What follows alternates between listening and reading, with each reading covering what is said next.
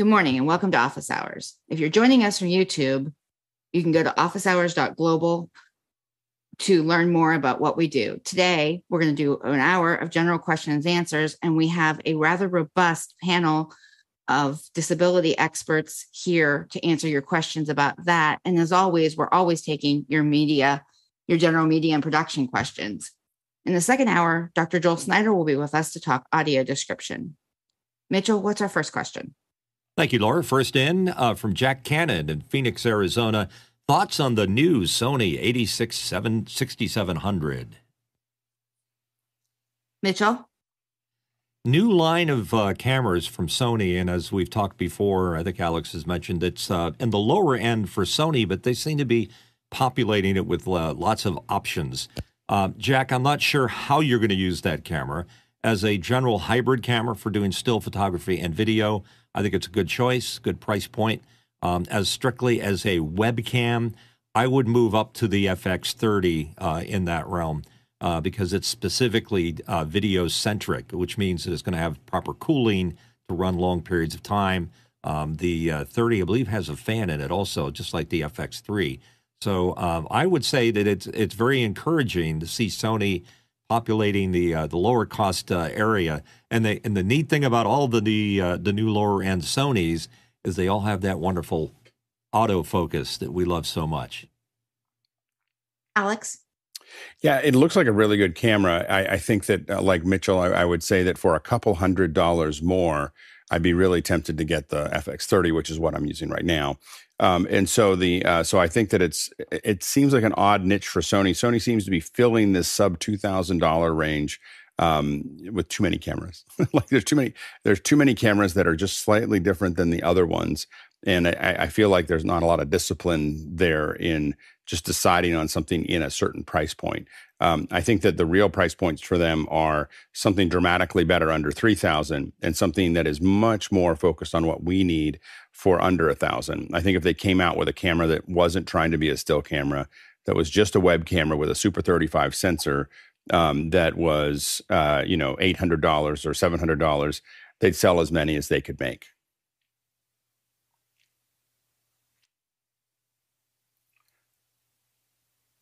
Next question. Next question from Andy Kokendorfer in Viera, Florida. Has anyone used Aladdin mosaic tube lights? It seems like these would be ideal for a panel discussion on camera. Alex. Yeah, I think that uh, Aladdin makes a lot of great flexible lights. Um, so uh, that's what they, they kind of specialize in. And what these lights are are long tube lights. Um, so they'd be like the Kino Flos that we've used in the past and um, and so those uh, those long tube lights, but they're very flexible. They fold up into almost nothing. Um, so you can open up this what we would normally have to ship and carry. Um, you know these much larger cases can fit in a backpack. It looks like from what I've seen on the website. I haven't gotten to test them yet, but it looks like a really really great uh, solution. A little pricey, twenty two hundred dollars a light, um, but for someone who's going to use it all the time for big lighting, uh, it could be a really really good uh, solution. Very good. Next question. From Funsak Dorishi from Dharamshala, India. Hi, we have a three person interviewer and two guest panel discussion. We have three cams, 12 channel Behringer audio mixer, Sennheiser wireless mics, and an ATEM SDI Extreme ISO. What does the panel suggest? Any additional gear? Mitchell? Um, I'm not familiar with the uh, the Behringer audio mixer, but if I were to suggest anything, I would say if you're going to do an interview like that, it would be nice to have some kind of Dugan auto mix where it's uh, adding uh, emphasis to whoever the uh, the interviewer is and keeping the other mics quiet while uh, one person is talking because the noise buildup could be an issue. Alex. Yeah, if that's a if that's what we, um, if, I think that you're. I mean, I don't know what lighting you have there um, for the. You just have the basic gear that's listed there if the Behringer is an XR12, I believe that there is a auto mix, uh, uh, an auto mix in there, but I'm not 100% sure um, for the XR12. I know there isn't an XR18. Um, so that may be, if, if that's what you're actually using. Otherwise, it sounds like you're pretty good. You, I assume you're going to have tripods there for those cameras. Um, sometimes we like to put a second camera in the center so that we can move that center, one center camera around. And then I'm assuming what you're planning to do is put folks on that, on a table or something and then you'll take the two two of those cameras and shoot across like this um, think about how far, how wide you can make those cameras. So, so move those cameras as far wide as you can. The thing you want to watch for is if you're having uh, three people and then you have these two wide cameras, make sure that the cam- the people on either side can't lean into your camera shot that's going across. But otherwise, you want to get as wide as you can with those cameras. Um, you, what we're always trying to do is see the far edge of the far the far corner of the far eye. Um, that's the that's what we're trying to get to when we move that that wide shot out. Next question. Eric Hers from Hartford, Connecticut. Eric is asking, I'm brainstorming about a new product that will rebroadcast a webinar via multicast within a single office. Lots to consider for now. My question is whether this should be sold as an appliance or software for a Windows or Mac PC. Alex?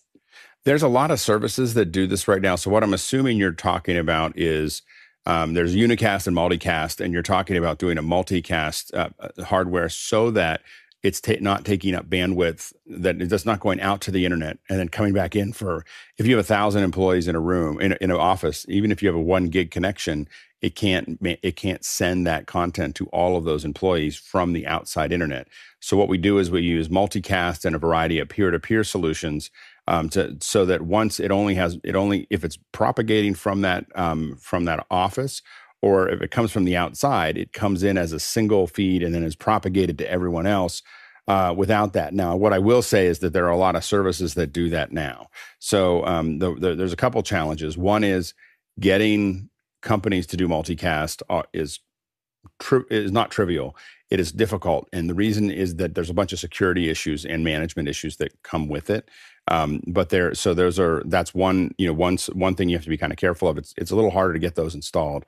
There are also great services. Facebook has, uh, or Meta has, a Facebook uh, Workplace. Um, Zoom has its own propagation. There's another company called Hive that does this service. So there are other services that that provide that right now. There's a company that used to be called Kontiki, and I can't think of the name of the company at the moment, but they changed their name. But they, um, but those are all company, all ones designed for these kind of internal uh, broadcasts.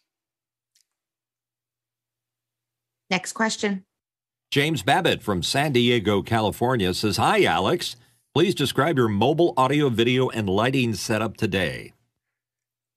I have a pretty uh, basic lighting setup. This is the same kit. I, so this all fits into a Pelican 1510. Um, I've got, uh, it's kind of, I don't have another camera to, I should get another camera so I can show you what, what it looks like. Uh, we talked about it, and I think I showed an image of it the last time I was, when I was, a week ago, I was traveling. Um, so I've got an FX30 on a small tripod. I have my um, my uh, laptop is sitting on what's called a I think it's a Brocoon. It's a B R O C O O N. It's a it's a it's a little laptop uh, riser that unfolds. So it just kind of you just kind of pull it open and you set your laptop on it. Um, I am my camera is coming in via an ATEM Mini. Uh, I'm doing it through the ATEM Mini. The FX30 can actually plug in directly to my camera uh, into my laptop, but I go through the mini so that if I wanted to put an image in there while I'm walking away or doing something else, I, I have that. So I have an ATEM mini there. Um, this is a DPA 4066 that goes into a MixPre 3, um, and that does my audio, and that also gives me my audio back from the computer. Um, I'm managing questions on an iPad over here, um, and that's pretty. And then I've got two Nanlite uh, Pavolite 6Cs on two short tripods, and the real rule here is that it all has to fit into a 1510. so, so it has to fit into a, a carry-on uh, bo- uh, case. And so um, that, and so I, I can't make it any bigger unless I can figure out how to fit it into that case. Um, and so that's this is a, about as complex as I can make it um, before I have to get another case. Mitchell, I, sort of a sub question, Alex. First of all, you look great. Thanks. Uh, and the other is that I know the FX30 Sony camera is new to you. How easy is it to set up? Because it's just looking great. It's one of the big reasons that I, I moved to the FX30 was because it's so easy to set up. So uh, I'm able to jump in here um, because of the autofocus. I'm not trying to figure that out. Uh, it is the window swinging open is a little it makes it a little easier for me to kind of um, you know I'm not kind of trying to lean into it to, to figure out what's going on there. Um, and so I found it to be uh, really easy. The only gotcha uh, oftentimes is that the um, uh, the battery, which I realized I haven't plugged this in, so it, I might disappear. so so we'll figure this out. Um, but the battery is if the battery goes dead, the camera um, you know is very hard to turn back on again because you need to put a dummy battery in. I haven't taken the base out yet to make that happen. I did order it. Some uh, thank you to whoever sent. I can't remember. I apologize on air. Uh, but but I there were some suggestions on what to get, and I went ahead and and got that. So so but I haven't gotten it all all installed yet. Yeah, the dummy battery is a way to go. I've been using yeah. it on my FX3 for years. It works great. Yeah. As we go to the next question, I just want to remind our producers that we have plenty of room for questions. So, Mitchell, what do we have as our next question? Next one in from Eric Hers in Hartford, Connecticut. Eric asks, How popular are micro production products like the ATEM Mini or Epiphan Pearl for corporate town hall events? Are there a lot of live meetings being streamed in corporate settings via these tools? And what other such products are there like this? John? They're very, very popular. In fact, once Black Magic started advertising, what magazine was it, Alex? Was it Time Magazine or something? You knew that you knew that uh, Black yeah, Magic was, was Time doing very, very well. Yeah. In addition to these two products, there's tons of people out there using software switchers. vMix probably is the leader in that market. OBS probably second, uh, and then Wirecast. So very, very popular in corporate setting. Alex. Yeah, so the uh, these have sold hundreds of thousands of cop of of these little ATEM minis uh, mini pros, extremes. Um, they're very, very popular. And there's a couple things that make them popular. One is they're very compact. I have this tiny little switcher that I can throw in my backpack and be doing what I'm doing here. And so they're they're very popular that way. They're a good just a webcam interface. They've become so inexpensive. At three hundred dollars, there's a lot. Of, there's not that many webcam interfaces. So now you have a lot more uh, tools, but with at the same price. Um, they uh, are relatively stable and also they have a, a fairly robust um, you know there's a lot of different apps you know like so one mix effect pro is a good example of an app that you know really exemplify you know pushes what this can do and makes it a lot easier to control. So it does allow it to be in larger um, productions. One of the other things that's great about them is that they are part of a larger ecosystem. So you have this little tiny ATEM mini but they have a $10000 uh, Constellation, and the software is the same all the way up. They just add more features, so it makes it a lot easier for them to um, for people to go up. Now there are other companies that are doing this. The Epiphan Pearl that was mentioned before um, does encoding, doesn't do as much editing, and um, but it's it's it's been used for it's used for a lot of encoding in, in those areas. Also, uh, Roland makes a variety of um, pretty good uh, different video products. Um, and Rode makes some really simple versions of this. Um, I think that we're going to see a lot more of this happening, not a lot less. Uh, while we kind of have this uh, fad of of going back to the office, is probably not going to last. Um, you know, the the the pressure against uh, doing that is is going to keep on increasing. Uh, so over the next couple years, you'll probably see more people wanting to do these kinds of things at home. Uh, you're also going to see a greater need for these kinds of things to broadcast out uh, company messages, and so you know we should probably expect to see it um, continue to expand. Mitchell, you wanted to come back in on this? Yeah, just I wanted to add one more device we just talked about. Nobody's actually used it, but uh, Atomos has a uh, um, a uh, ATEM mini version where the monitor has four buttons on the front of it, so you can switch four sources into the monitor. The idea of the extra monitor makes it very compact and very portable. Next question. Paul Wallace in Austin, Texas. Guess what? Meta's about to shake things up big time. They're on the brink of releasing their commercially licensed Llama, LLM, and it's free. This is a real curveball for the big players like OpenAI and Google. Please comment.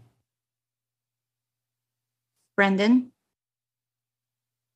Yeah, hi of course, I like to answer the questions with anything with AI, you know, and, uh, you know, with Meta as well and OpenAI AI. So with the Llama and the LLM, we have the three, but now we're going into four. So there's a lot of competition, and I think competition is great. You have Clux, you have the LLM. Google has their own Bard, and so there's four different competition, four different competitors. It's better than one um, and everyone has their own kind of special like host and co-host skills. And i think the ai is some ais are better with writing and some you know make different grammatical structures are a little better. So just i, I for me i think mm, i don't know. I, it's interesting to have a bunch of them.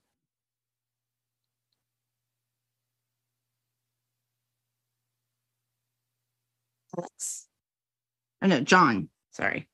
Yeah, so so we've been playing with Llama. It's uh, 65 billion parameter um, LLM. It, it's very good. The problem was the licensing, so they put it out there for researchers and not for commercial use. I'd love to see it for commercial use. It's I don't know. It's it's not as good as GPT four, but it's it's a good LLM, and if it's free, that's great. I'd love to see it. We're using an offshoot of of Llama called Vicuna, which is commercially available. So bring it. alex Yeah, I think that what's really exciting right now is exactly what Brendan was talking about and John, which is uh, the competition. You know, the competition right now is going to be intense, uh, and we're going to see a lot of innovation just because everyone everyone has is trying to. You know, we're in that moment where there were a lot of oil companies, or there were a lot of railroad companies, or there were a lot of you know, there's all these things that we you know we we've gone through in the past where there's this huge push and everyone's trying to do something and 10 years from now it'll be down to two or three you know that that are really doing all the heavy work because it but but right now we're in that that exciting moment where you don't know who's going to come out ahead um, even if we even if we think we do it's going to still be it's still a pretty wide open market. We're still in a very early time in this. I, it feels very mature because you sit there and open chat gpt or midjourney i open it every day and i'm working on stuff and putting things in there and um, it feels like a mature product but it's really an infantile product compared to where it's going. Um, and so I think that uh, it's it's going to be a really exciting ten years, exciting possibly in the Chinese curse sort of way, but hopefully in the uh, in the more roller coaster, uh, you know, Disney sort of way. Next question. Eric Hers from Hartford, Connecticut asked, long term, do you see CDN ingest moving from RTMP, TCP to SRT UDP or Zixi UDP? Enhanced RTMP promises to support AV1. RTMP pushes through firewalls nicely, so why bother moving to UDP for CDN ingest? Alex. Yeah. So the problem with with the CDN uh, ingest with with uh, RTMP is that uh, you get it. It's chatty, so it needs to hear things back. Uh, UDP is a straightforward. I'm just going to send what I what I'm going to send, and and it, it it's a little dumber in a lot of ways, and that makes it in some cases more uh, resilient to uh, networks. And so, uh, now what Zixi and SRT are what we call reliable UDP. So they are um, they are able to um, you know they have the cross checks. Now the problem with SRT is a little bit uh, of a better global citizen. Zixi isn't really designed for mass distribution. Um, Zixi breaks a lot of rules of the internet and will simply just muscle its way through a network uh, to get all the bits it needs to on one side. If, if for instance, YouTube uh, uh, supported Zixi, it would probably shut the internet down. Like it would, you know, because if everyone started streaming from it, because it's not it's not waiting its turn, it's not doing anything else. It's really designed for broadcasters and distribution partners to make sure that they get what they want out um, but it doesn't scale well from a infrastructural global infrastructural per- position. Um, so so Zixi is is probably uh, not something you'll see widely distributed uh, distributed because of that. Um, SRT is probably coming up to speed now. Zixi, by the way, is the best way to do CDN ingest. Uh, so we when we send uh, this show right now is being sent to AWS via Zixi. So so so we we definitely use it because it's a very very reliable and a highly um, uh, flexible system. So it can scale the the bandwidth up and down depending on what's available to it. So it's a very uh, Zixi is very powerful that way. Um, but again, it, it, doesn't scale well from a global infrastructure perspective. The um, uh, so SRT is coming up. Also, uh, YouTube is um, supporting HLS now. So HLS is how uh, when we do the HDR um, and high res, really high resolution, high ba- high bit rate, um, we're sending that to YouTube via HLS, uh, which still uh, is an, is another good way. And when we re- when you receive this, if you're watching this on YouTube, you're receiving it via HLS, and that's Apple's format. Um, and so HLS and Dash are distribution formats, and, and but can also be contribution uh, formats for CDNs. Very good. Next question. From Jason Robertshaw in Sarasota, Florida, what kind of lens would be best for a Sony FX30 for use for desktop video conferencing a la office hours? Alex? So I'm using a 35 millimeter 1.4 prime. Um, so the the uh, this is a G series lens. It's pretty expensive. The big advantage of it is is that it does go out. It has a, um, a very wide aperture, so I can blur out the background a little bit more than I normally would be able to. Um, and so so that that prime is is uh, is pretty useful in that area. Um, I like it a lot. You could go to a zoom uh, to give you a little bit more flexibility. One of the problems, for instance, my head's probably a little bigger than everybody else's because I I can't zoom in and zoom out uh, on this camera. And so uh, so I would be tempted to get something else. But it, as soon as you go to a zoom, you're at a 2.8 um, uh, aperture, and so that's what I'm trying to avoid there. So anyway, so those are the things to kind of think about there. Uh, I think the 35 is really good. Um, I probably would love to have a 35 and maybe something a little bit wider um, that I have as an option, maybe as a second lens uh, to throw in there, but with a, that nice short depth of field. Mitchell? Yeah, I concur with Alex. I have the uh, the big brother to the FX30 uh, the FX3, and I have a 24 to 70 zoom on it. It's probably sitting right close to 35 millimeter right now. And as Alex says, uh, the faster the lens, the more you can open up your uh, uh, your sensor, the more bokeh and depth of field that you can get. And of course, everybody's looking for this kind of a look, especially in a web uh, broadcast, because you don't want to emphasize what's going on behind you. You want to emphasize this part. Next question. Next one in from Douglas Carmichael. It's amazing how the interpreters are getting up with the technical terms. Did they get a glossary of common terms before the show? Go ahead, Brendan.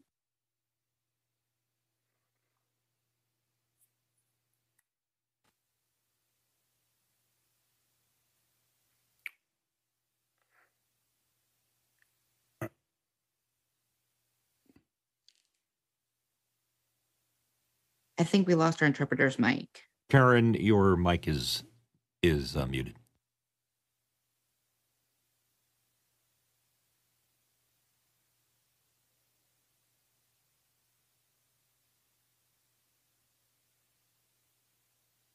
Yes, that's a very good question.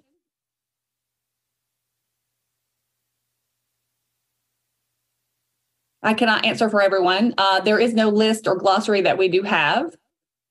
Um, so it's impossible to predict what the questions will be as well. But I could let the interpreters answer. They've been great. Do you want to answer? Allison. I did not get a list of the, the words myself. Karen?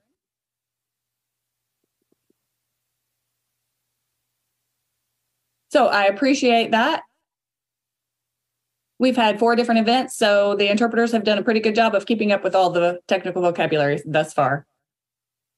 Yeah, this is a very challenging show uh, to do this in, so we really appreciate the the incredible work that the interpreters are doing. Um, you know, it's been very inspiring for us, you know, to have this this platform, um, you know, and and make it available. So it's uh, so we're really really excited to have all of you here. Alex, that's something we might want to think about building is a small glossary of some of the more common terms. Yep, it, it's hard because the because it's an open questions and we don't know what the questions are going to be until right before the show. Uh, it's hard to know. I mean, there's so many.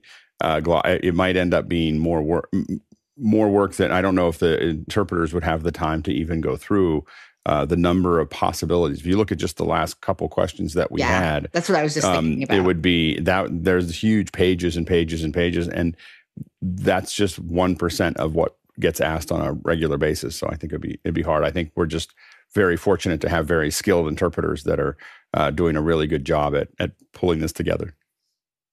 Brendan, you wanted to come back in? Yes.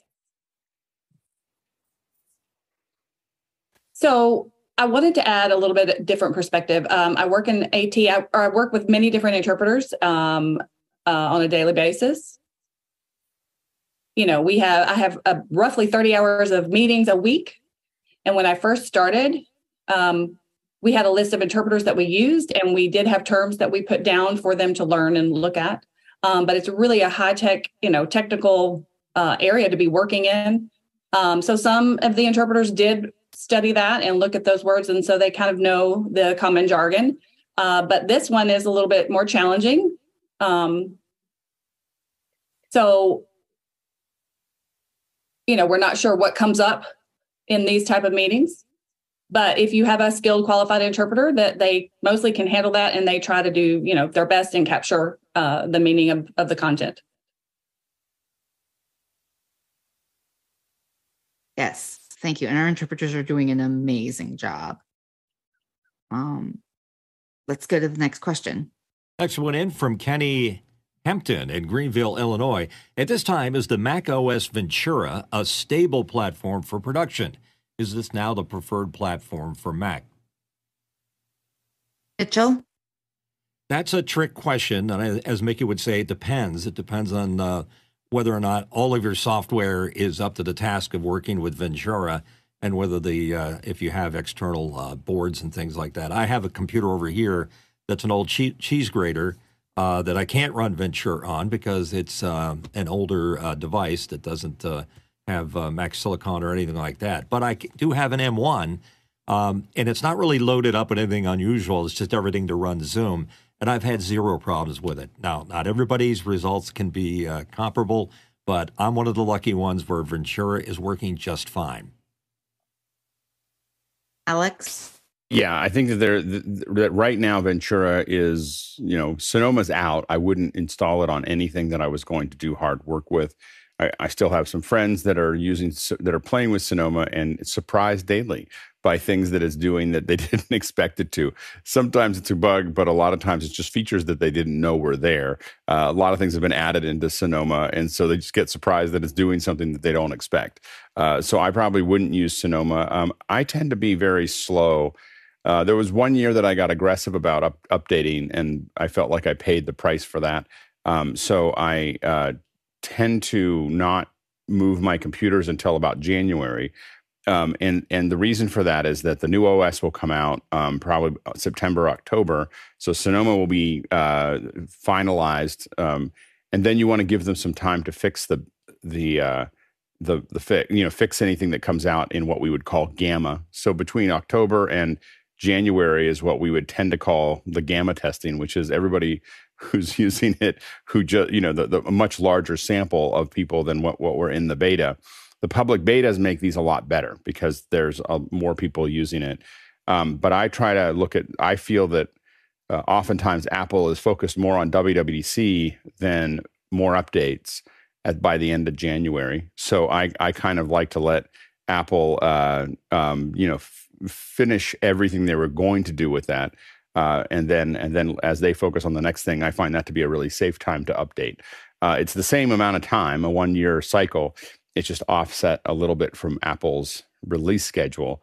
Um, I think I found that's probably the most stable way to kind of follow along these OS updates.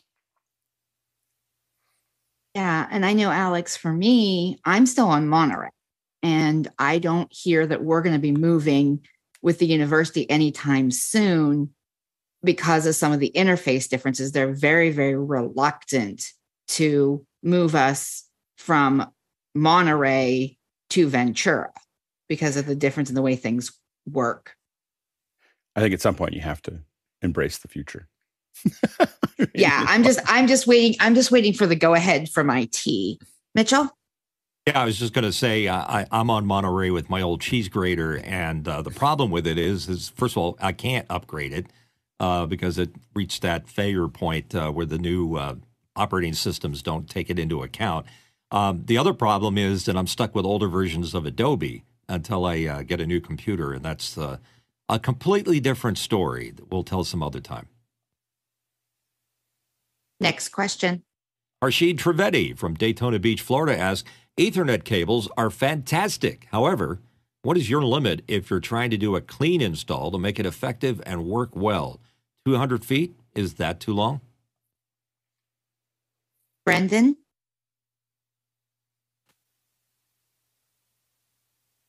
Yeah, good question. Um, with my work, you know, I've seen it at Meta, my work all the time. Um, usually an like 320 or 380 feet or 280, 300, 280, 300 feet is usually fine. 308, you know, you have, you've got the whole area of it. And then, you know, about, you have about 25 feet you have for this, and you have 10 feet to patch and to make sure everything goes out to the different connectors. But if you want faster, maybe fiber optic, that's a harder thing to kind of, because you can't really flex it and break it up a little bit. So you have to use a copper fiber. If you break it, you're done. So that requires, you know, maybe something to get installed. If you're working on it, you're trying to install it and it breaks somewhere, then you're done. So uh uh 62 miles. And then you'd be able to, you know, for home to the next town, you could do that. And that's that's if you wanted to dig under the ground and you wouldn't have to do anything there with fiber optic. But I would think high performance uh, line in the center. It's uh,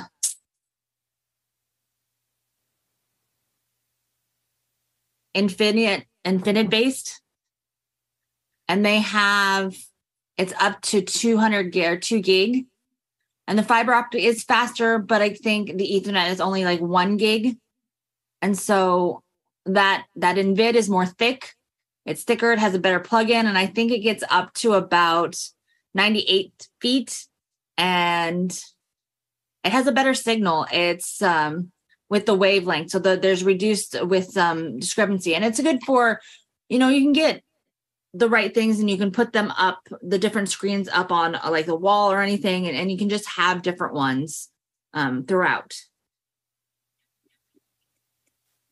John?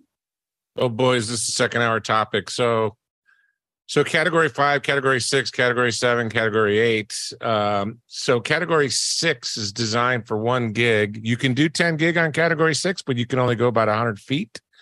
If I'm going to install anything on Ethernet in my network today, it's going to be Cat 6A, which supports 10 gig up to 300 feet or above. So Cat 6A or Cat 7 in a house, everybody's going to be moving from one gig to 10 gig here in the next five years. So if you want to put cable in that's going to last, uh, I, like Alex always says, put fiber in too, but minimum Cat 6A. Alex? Yeah, I'm in the process. I fortunately for me, there was a uh, someone else that owned my house before. I'd run cables to all the rooms, um, and uh, so there's already cable paths to the rooms, um, and so there's you know there's Ethernet everywhere.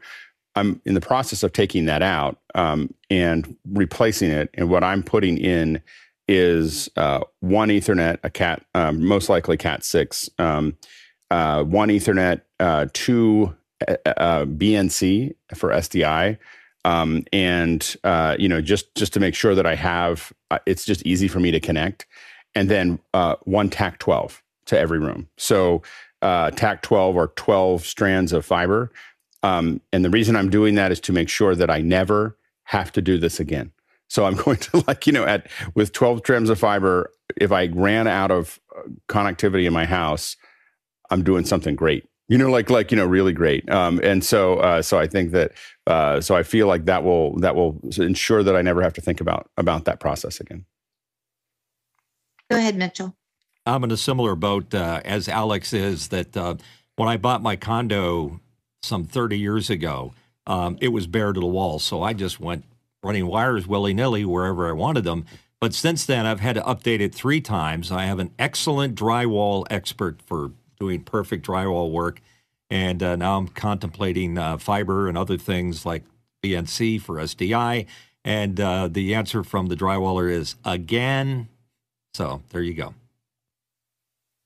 yeah, this must be the day for it. I got up to an issue with my Ethernet cable this morning and I have to go get a new 50 foot Ethernet. So this is actually very helpful. Thank you, Harshid. Next question. Eric Hers from Hartford, Connecticut asking, I have customers that broadcast their CEO town halls and they don't want to risk any sort of a connection to a remote service provider. What video distribution technology do you recommend to scale delivery to thousands of desktops internally? Alex? As you stated before, you can build a multicast network. So there are some companies that build their own multicast networks. Um, they're not. We've done uh, multicast networks for up to about thirty thousand people um, with five servers um, on the edge. So so that's a it, it can be um, done. It just takes a lot of work with your IT team to put it together, and then you're managing that. And we're assuming that you really don't want to send it off campus, um, or you have to do set that network up. So you can do it on your own. Um, the the four probably most common ones to use are Zoom now has its own solution uh, to do this internal streaming. So if you're doing a Zoom call already, being able to distribute it is something that can be done internally. Um, Facebook has its Workplace, and Workplace has that feature built into it. Uh, there's a company, the company I forgot last time was Kontiki. So Kontiki, I'm, no, I'm sorry, Kollective. Kollective is the new name for Kontiki. Uh, it used to be called Contiki, but now it's Kollective. And then finally, there's one called Hive. Um, and so those are the probably the four biggest ones that we see uh, for that internal distribution. Very good. Next question.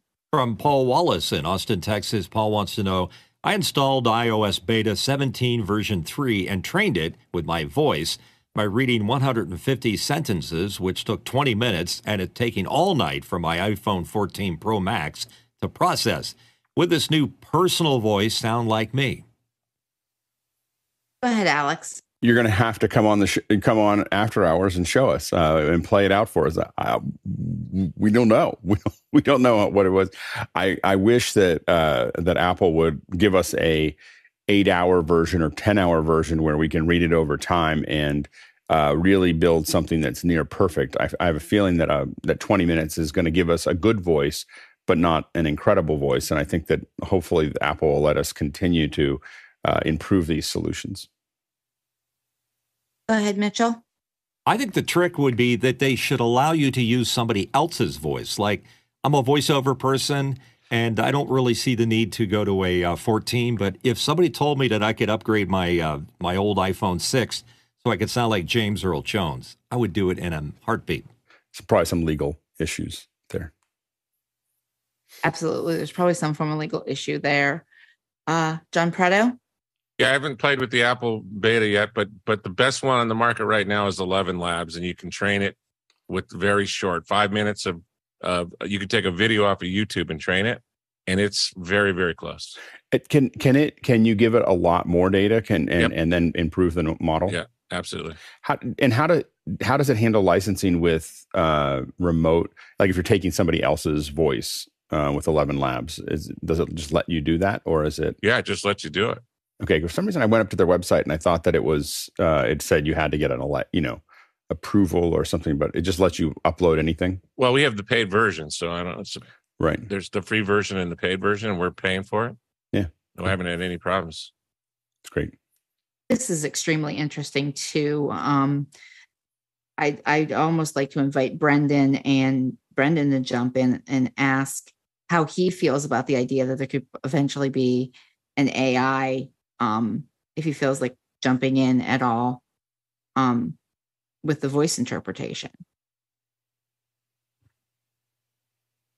No pressure, but uh, I just wondered. This is Brendan. Yeah, sure. I'd love to answer. So that's another thing I'm really looking forward to as well is it's having a voice for me because sometimes in some situations I can't have an interpreter. Uh, I, I don't have an interpreter with me 24 7. It's just un- impossible.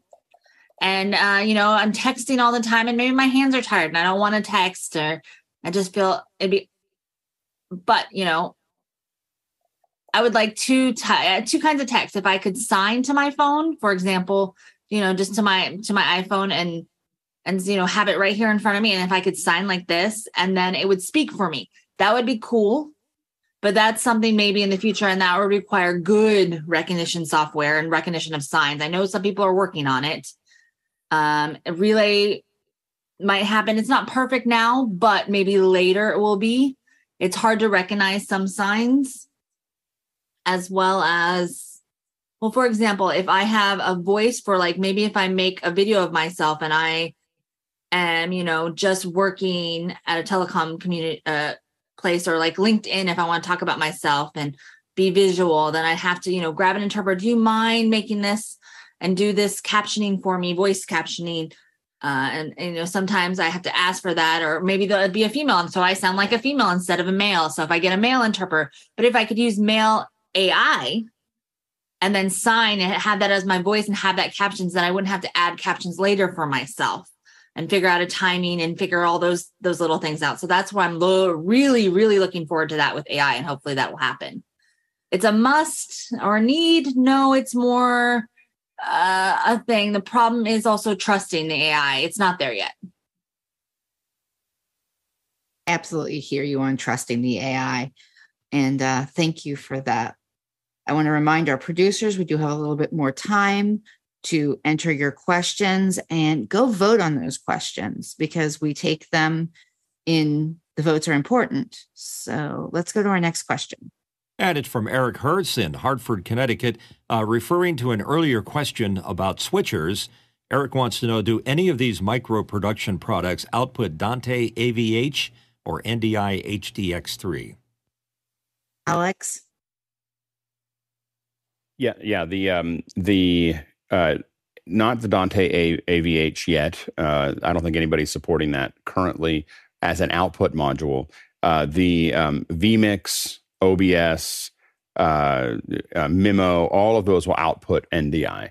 So, um, so the software-based ones, I don't know of, uh, I don't know of any hardware-based ones that are doing that. There might be a Panasonic switcher uh, that is that is supporting NDI, but most of the software-based ones will. That's that that's great to know what you know the different ways we can get audio in and out of things. Let's go to the next question. From douglas carmichael douglas wants to know how would you use cloudflare stream and similar cdns would you just point uh, mimo live or similar software to them or would you need a hardware encoder? Alex yeah, you should be able to do just point point any uh, software in um, editing to Cloudflare. So you would be able to to Cloudflare. It doesn't matter whether it's hardware or software; it's just bits coming in. So uh, you shouldn't need a, a hardware encoder for that. Very good. Next question. Next one in from James Babbitt in San Diego, California. What is the best way to record stable handheld video? Would you use a DJI gimbal or fixed video in editing software? Brendan? Yeah. I love that question because there are a lot of videos that use a lot of videos for work center and that's how, you know, you have to repair, you have to explain it the technology. So I have the DJI gimbal and so if you know you have shaky hands, you don't want that because you don't want your picture being shaky. So that makes it extremely smooth and it can move anywhere and kind of balance out the camera. I think that's perfect and it's a great solution. And I'm sure there are other ones, but I, I would say that gimbal is that's one of the best ones to keep that video stable especially when uh, it has a controller too. So you don't have to always touch the camera. You have a little controller. You can zoom in and out with that controller and make the picture smaller or larger, whatever you need. And you can all do it with one hand. Mitchell? Yeah, I agree with uh, Brendan. I think it makes sense to use a gimbal device. I mean, I'm a post production guy, do a lot of editing Sure, put it on us post guys to fix the shaky cam. It didn't mean to be shaky. Um, yeah, you can fix it. If you must do that kind of stuff, uh, make sure you shoot 4K and post in 1080 so that you have a little room to be able to manipulate the uh, uh, the stream. Uh, the Sony cameras have a nice uh, uh, stabilizer built into it, and if you use their metadata, it'll actually improve upon what's already there. And I believe the metadata will work with um, Premiere Pro very well. So uh, try not to get it in the uh, post uh, business. Uh, speaking on behalf of all post production uh, editors, it's so much easier if you deal with it up front with a nice gimbal, as Brendan said, or some other uh, method to stabilize. Thanks.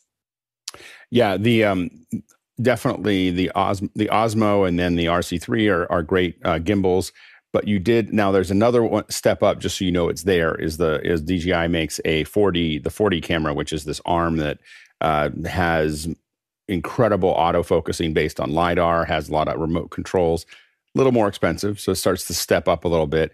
But you did ask for best and you didn't say for a certain price. So i do feel i feel the need to give you the best is a um, a fully decked out steadicam with an ARRI Trinity head um, is going to uh, be the best solution. My brother actually owns one. he could have a really nice car, um, you know, for that for that uh, for that arm. Um, and so, uh, but he, he, uses it on feature films, and so uh, that that rig is probably about a quarter quarter million dollar rig. Um, but it's uh, uh, but it it is the best because that's what that's what you asked for. Absolutely. Next question. Douglas Carmichael asking, uh, do you think we'll see personal voice and similar features appear in Mac OS Sonoma, or will it be an iOS iPad OS only feature? Alex? It's very rare for Apple to have a feature on iOS that doesn't eventually make it to the desktop or the desktop that doesn't event- eventually make it to iOS. So the two uh, operating systems are kind of designed to work together. Uh, so I would expect it to be on both. Absolutely. Apple Apple moves slowly and uh, when they're ready they put things in places that make sense, but they usually always cross-platform them between their platforms. Uh, next question. Craig Kadoki in Toronto, Canada. For those with older computers, specifically compact like Mac Minis, how often do you open them up to clean them? I'm swapping a drive in a family member's Mini, and I'm always amazed at how dirty they get and the throttling that it causes. Brendan?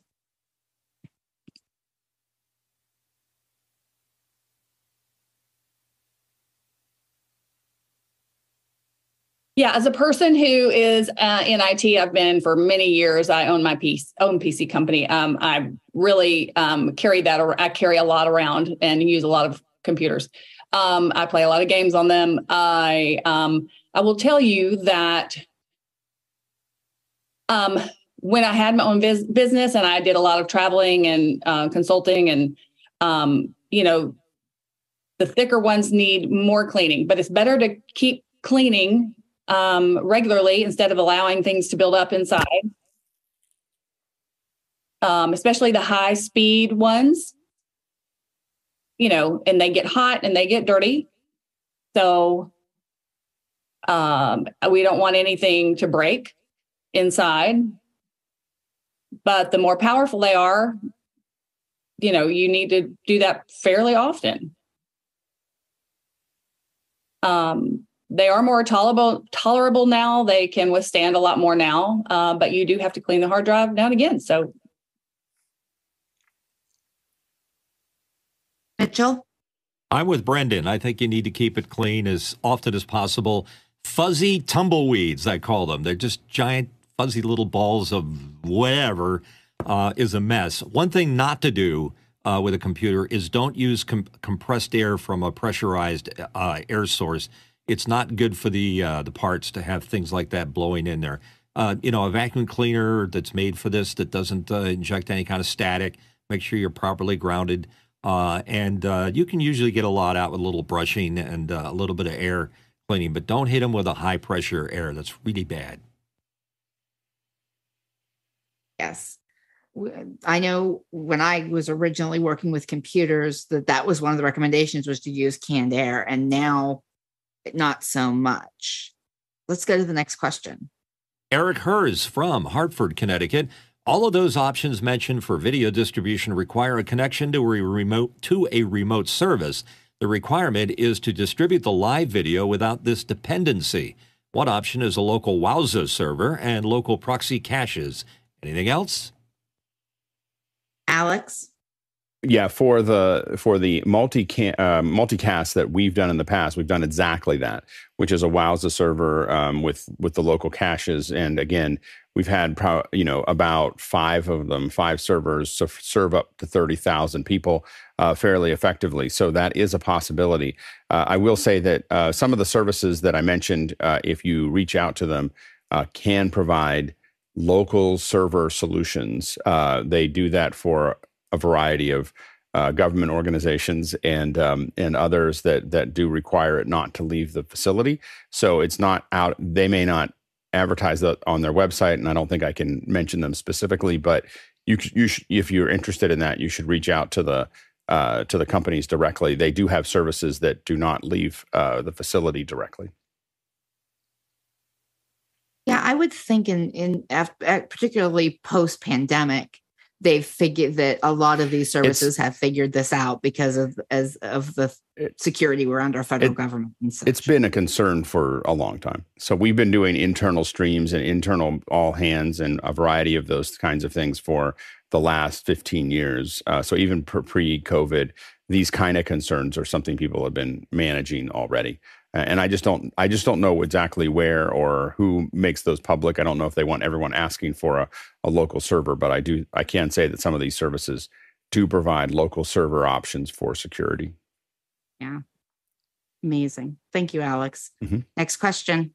Brendan Gilbert from Fort Worth, Texas. And here in our panel, what do you think, think about the future of streaming from AR glasses? Futuristic, dreamy answers are good. Go ahead, Brendan.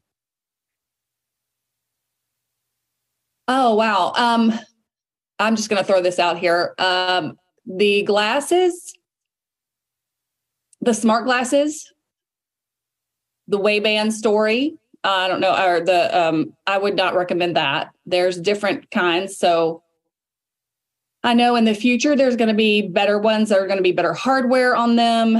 Um, they will have um, you know some that connect to your phone or camera. Um, you know, so that you can uh, stream and get the signals remotely that way. Um, so I know that is, you know, hopefully soon. Um, there's no magic in that. We have to, um, you know, it's going to have to be developed. But I think in the next, I don't know, I don't know. Anybody else want to comment on this? Uh, need some input on that? Alex. Yeah. So uh, the um, there's already a, a, a, platform for it uh, for you know within the new Vision goggles. Of course, they have two cameras, and uh, those cameras are capable of it. And the way that Apple is managing that is what's called, I, th- I believe it's HEVC M- MV. Um, and so what it does is it has a, it, it basically has a hero eye. Uh, so typically that's going to be the left eye is going to be the hero eye. It's going to send that feed and then the right eye is sent as a delta feed. Um, so that if you have stereo, you'll see stereo. If you have, um, but if you only have mono, you'll just see the hero eye. And so that's the, that is the, um, you know, the way that those, the headsets are designed to do that the the the challenge really is that um, uh, that the way people hold their heads, it's really important for them to see what they're shooting.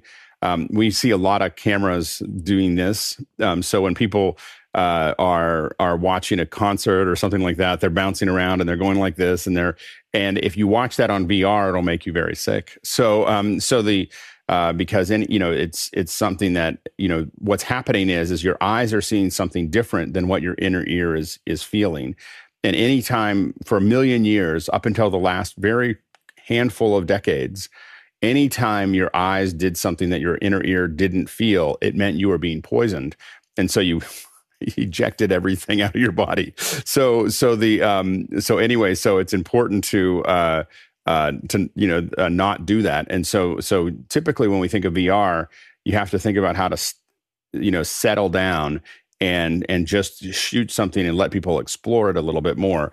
Um, I'm really interested to see if in this version of the iPhone or the next version of the iPhone we see. Uh, you know these these two uh, lenses become a stereo capture device, um, so that it can be delivered. Now these may seem uh, these lenses may seem too close together, uh, but we've already seen uh, red with the hydrogen uh, do lenses that were actually closer than that and get relatively good stereo using uh, machine learning. So so there's so there's ways to get that even there. I would love to see a lens on here and then a lens over here that's inner you know interocular uh, distance. I don't think that I don't think that Apple will do that. Although I think it would be amazing if they did.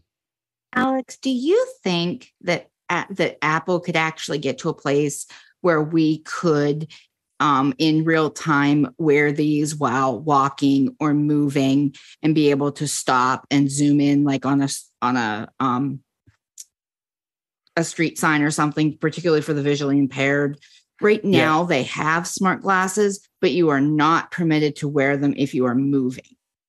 Um, I, I think that eventually you're going to see that kind of thing, but I think it'll be the next version or a couple versions in the future that are much lighter and allow you to see uh, more clearly to the outside. Apple, most of their guidance right now is to sit down, you know, to to sit down and, and be part of that experience and not move around as much, even uh, because uh, they're concerned for safety issues. Uh, I will say that Google Glass was very good at this. Um, so when we had a Google Glass, you could you, the the nice thing is you had a little viewer and you could simply look up a little bit and see, get all kinds of extra information about what it was what it was doing. It's still one of the best um, for that kind of heads up display of the world around you. Uh, it's unfortunate that the camera was abused in a way that had people not like it, but it was incredibly powerful. Yes. And uh, I, I just, I think that's going to be a game changer. Brendan, you want to jump back in on this?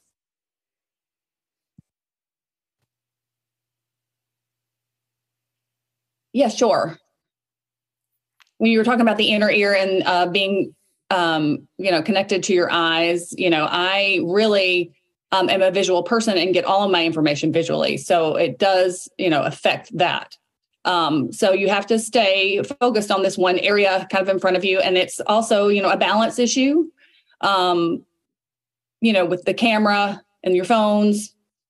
Uh, you have less field of vision, uh, maybe with that product. Um, you know, the Google Glass you were just talking about. Um, yeah, I'm I'm I'm expecting the TCL to come out, um, and I'm expecting that product to explode and uh, you know catch up with things and that and the other things will have to catch up with that one. So yes. Very good. Um it's this is going to be a very interesting space to keep an eye on. Next question.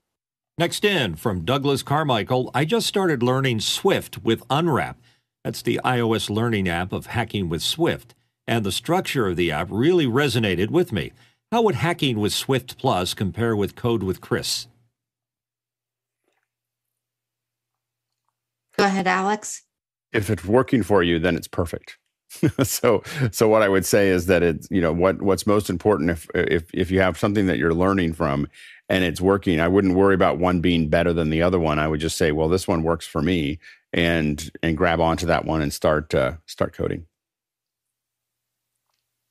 Very good. Um, next question, probably our last question for the hour. Paul Wallace in Austin, Texas. Claude 2 AI will analyze up to 100,000 tokens, or near as many words as do much of the same things the ChatGPT code interpreter will do. But it's free. Why bother with ChatGPT? It's free. Don? Every time a new LLM comes out, just just ask it this, Paul. When I was born, my mother was in France and my father was in the United States. Where was I born? And every one of them has gotten this wrong, except for Bard. Bard's free and Copilot's free. I've been playing with Claude. I'm not impressed. Brendan? Right. Uh, there are different choices, you know. Um, one of them is not so great, um, but you can't compare them to other ones. Um, you know, we're still waiting for Claude to see what happens and see what kind of improvements are made with Claude. So I've been using the other one for a while. So, um, you know, we'll have a better answer maybe in the future.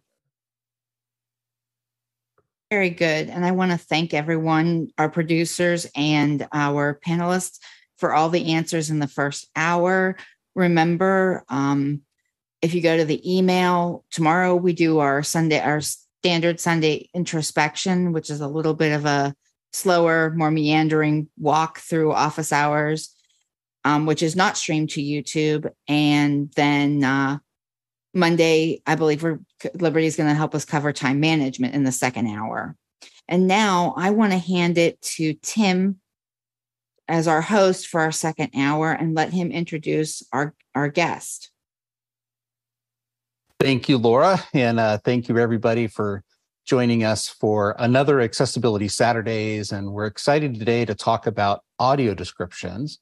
And uh, just a quick explanation audio descriptions make images, make visual images accessible for those that are blind or have low vision.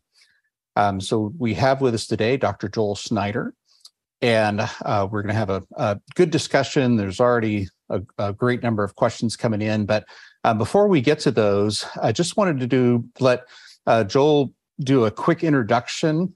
And uh, so, Joel, could you just tell us a little bit about yourself and and how you're connected to this field of audio descriptions?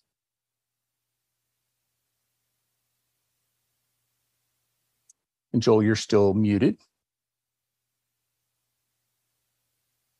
There you go. Look at that. Sorry about that. Thank you, Tim. Uh, it's a pleasure to be here. Thanks for inviting me. The um, golly, I started with audio description 42 years ago uh, with the world's first uh, audio description service, which began in the Washington, D.C. area, which is where I am based. Uh, it uh, was a function of, it began in performing arts, a function of the Washington Ear, which is a radio reading service here. Uh, I had already been volunteering, uh, working with them, reading newspapers on the air, principally for people who are blind uh, or have low vision. And in 1980, um, we, we began this service uh, along with Arena Stage. Uh, in the Washington, D.C. area. So I've been doing audio description right from the very beginning as a formal ongoing service. Uh, so uh, and ended up uh, I, have taught description all over around the world and have my PhD in audio description, which is possible to do in uh, in Europe uh, principally, where it's studied as a kind of audiovisual translation, and then wrote the book on on audio description, the visual made verbal. So anyway, that's a little thumbnail sketch for you. Excellent, thank you. And and for those I have my copy of the book electronic. Oh my goodness. Joel, I'll get that. you to sign this at the yes, end of that's the right. since it's a virtual book, we can sign I will reach out and yes, yes. write my um, name on my screen and then I'll I'll hate you. The you know I think a lot of people are familiar with the the little CC button, uh, and a lot of folks yeah. may have seen AD, uh, you know, in the title of a video for audio descriptions. But can you just explain a little bit about what what audio descriptions are and what they might sound like. Right. Well, in a way, it is for, again, principally for an audience of folks who are blind or have low vision. It is to them what captioning is uh, for an audience of people who are deaf. Um, you know, when we began at uh, Arena Stage 42 years ago, um, it really was a matter of Margaret Pfanstiehl, blind woman, who uh, and, and a blind man, Chet Avery. Margaret ran the Washington Ear, and they were on this committee at Arena. Uh, they Emory, Arena was eager to demonstrate for the committee. They had just installed an assisted listening system, which allowed uh, folks with hearing loss to access sound. Nothing but a microphone on the stage, and the, the, the sound is transmitted to people with these receivers, and they can crank the volume up. Margaret and Chet were impressed but of course, they wondered, hmm, could this be used for us? We're blind. We're not deaf. We don't have hearing loss. If it's just a microphone on the stage, couldn't that microphone be held by someone off stage, observing the action on stage and using the pauses between bits and pieces of dialogue or critical sound elements to voice description of action, of um, uh, facial expressions, of costumes, perhaps, that sort of thing. Arena, to their credit, said, let's give it a try. We have two channels, we can do that. And uh, that's how it that's how it developed. Audio description um, is an accommodation, an access tool, um, again, principally for people who are blind or have low vision. You know, Tim, I think of it as a literary art form. It's first and foremost about about words. Um, and I, I narrow that actually. It's a kind of poetry in a way. Uh, in fact, I think of it as a haiku. And I say that because we use as few words as possible to convey a, a verbal version of the visual. The visual is made verbal uh, and aural, A U R A L, he points to his ear, and oral, O R A L, he points to his mouth, using, again, as few words as possible, words that are succinct, vivid, imaginative, uh, to bring that visual image to a, a group of folks who are uh, otherwise uh, would not be able to access culture uh, in in in a in a more full, in a more satisfying way. And speaking of that population of people who are blind, you know, the American Foundation for the Blind now says there are over 32 million people in the U.S. alone who are either blind or have trouble seeing, even with correction, meaning low vision. Um, and and of course, audio description can be great for the rest of us. The rest of us, meaning sighted folks who see, but we don't observe. You know, we don't really notice. We let the visual images in our life just wash over us. I oftentimes will say description is great for sighted folks who want to be in the kitchen making a sandwich while the TV is on in the living room. You don't miss a beat because you can hear what you can't see, not because you're blind, but you're in the wrong room. And it has been shown to be helpful to people with ADHD, to people uh, on the autism spectrum, to people uh, learning a new language, or simply building literacy uh, because you hear increased vocabulary, you hear uh, synonyms, uh, you hear uh, similes and such, and it helps build one's level of literacy.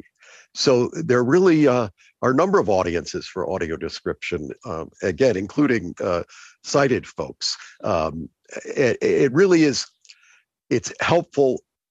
It's great for anyone who wants to truly notice and appreciate the a more full perspective on a visual image but especially helpful as an access tool for people who are blind or have low vision. And now you know 42 years later uh, my goodness i have provided description at literally thousands of arts events performing arts but meaning not just theater dance opera uh, museums media uh, we started with uh, uh, broadcast television and then went to VHS videotapes and then DVDs, and now it's available in streaming services.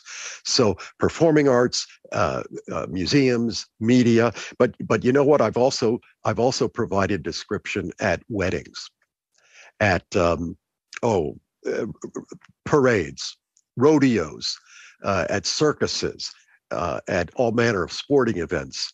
Uh, I've even described funerals. So wherever the visual image is critical to an understanding, he points to his head, and an appreciation, his hand is on his heart, of the visual image. That's audio description. That's great. And Joel, thank you for describing your mannerisms. Um, you know, one one thing we have uh, we have not done on this uh, show yet is self description. Self descriptions, right? Um, which is a very important piece of this, right? Well, it, it is um, if it's done correctly and well. I mean, oftentimes uh, uh, people, people will just jump in and say something about themselves, and uh, but you know, oftentimes I I say in training, I, I mention the phrase that we all know: "A picture is worth a thousand words." Well, a blind person doesn't really want to or need to hear a thousand words about a particular image. So, editing down what it is you will describe and then editing down the words you will use to do the description is really critical. So, sometimes uh, self descriptions get uh, a minute or two minutes. If you're a meeting with 30 people, meeting is over by the time you've just everybody's described themselves and and actually among the blind community there's a debate there there's uh, you know is it let's not waste time with it you know let's get to the point of the meeting uh, I, I don't need to have a visual image of what everybody looks like around the meeting. I just, let's get to the point. It, you know, so there's a little bit of debate there. Now, you know, I oftentimes this comes up all the time, and some some uh, clients or presenters will insist uh, well, I've heard this is an important thing, and we're going to describe ourselves as we go along. And I will say that I am a, a white man, uh, middle aged, um, with a, um, a receding hairline. All right, all right, it has receded. Darn it, it has receded all the way to the back of my head, leaving a fringe of white and gray hair reaching around to the front of my face, extending into a mustache and full beard, which uh, covers a multitude of chins. Anyway, that's that's my little uh, thumbnail self-description. Uh, but you get into all kinds of issues. You know, um, I'm a white man. It, well, white is is qu- race, quote unquote. Is that a critical element to every description of any person? I don't know. Is it critical to that understanding and appreciation of the story of the of the work of art that the artist has created. So it's um it's kind of a, a discussion an important discussion point. You had mentioned earlier that you had an example uh, to show us. Is that something you could show us now and kind of let I, us i would be taste? happy to yes. Let me um, let me get uh, together on that here. The the um, what I'd like to do is show you just, I guess I want you to experience a cultural event, just a little excerpt of a major feature film. But I want you to experience it as it would have been experienced in the movie theater by a blind person 25 years ago, say, before description was prevalent in movies. Uh, I want you to experience it just hearing the original soundtrack. No, no description, but no image. I'm not going to show you an image. I'm just going to play the original soundtrack. This is a, a major film, The Color of Paradise. Uh, you may have heard of it, it's 25 years old, something like that. It's a marvelous film. And, um, um, but I, you know, it's, it's a professional film with a professional soundtrack. So um, I'm going to share my screen here. And um, you should have no problem following it, right? Because you'll just listen uh, to the sounds, right? And, and get from it what you will. That shouldn't be that shouldn't be a big problem, should it, uh, Tim? I don't know. Let's make Oh. sure I've got everything uh, together here. Uh, let's try it. All right, here we go. The color of paradise.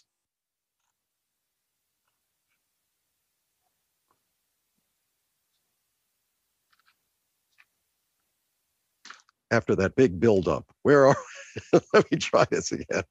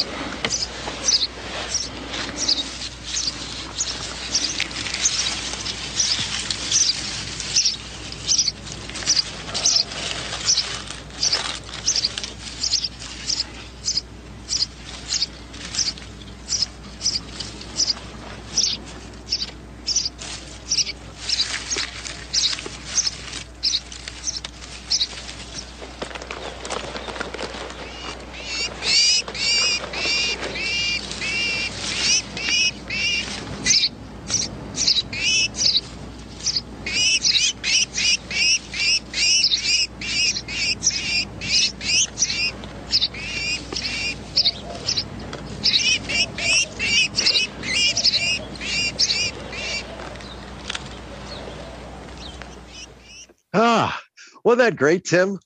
Wasn't that great? It's my favorite film. Did you love it? It, it was great. So Yeah. much action. It- it- Something happened. well, come on. Now you're you're being silly now. Come on now. What what was going on? Tell me what was going on. You're a blind person and you're sitting there in the movie theater. What what was going on? What do you think? you know, uh, there was leaves rustling. I could hear birds. rustling. So we're in a uh, Tim- forest, Tim- maybe. Tim heard birds. What? Nothing gets past that guy. Uh, are leaves rustling? Birds? What else? Um, you know, it sounded like maybe somebody walking through those leaves, Walking. Um, Uh-huh. and uh, something. Maybe they were dragging something. There, you know, there was a ooh. lot of uh, a lot of commotion. Right, there was Uh-huh, a lot of Uh-huh. some kind of struggling. I heard a little bit of vocalizations from somebody. Ooh, ooh, yeah. You know what I think, Tim? I think I think you don't have a clue as to what as to what's going on. And uh, uh, imagine a blind person, a totally blind person in the movie theater, 25 years ago with their family, with their friends. I, that was two and a half minutes. It felt like it was 20 minutes or something, right? After 30 seconds, I guarantee you that blind person would be out of there. This is I I don't I'm not getting it. This is not working. Or or they would be with the elbow. They, you know, what's going on? What's going on? Hey, what's going on? to their friend. And their friend is gonna well whisper, whisper. And then everybody around them goes, Hey, quiet. This is a movie. What do you do? And it's a mess. It's everything. You've ruined the experience for people sitting around you, et cetera, et cetera. what to do? What to do? It really didn't make any sense. Um, let's try something though. Let's let's um, listen to it again. I'm, I'm gonna. How long is this program, Tim? This goes on for like several hours, right? We've got time. Well, because I'm, gonna I'm gonna make you sit through this again, but this time we're you're still blind, no image. I'm gonna play the same segment, but this time with the audio description that I wrote actually and voiced when this was broadcast on national television, ABC, about 20 years ago. Now, listen carefully to the words. What can you, will it help at all? I don't know, because you were at sea there, Tim. I mean, uh, you're a good guy, I know, but you just didn't. Let's, let's see if this will make a difference. Let's try to see by listening.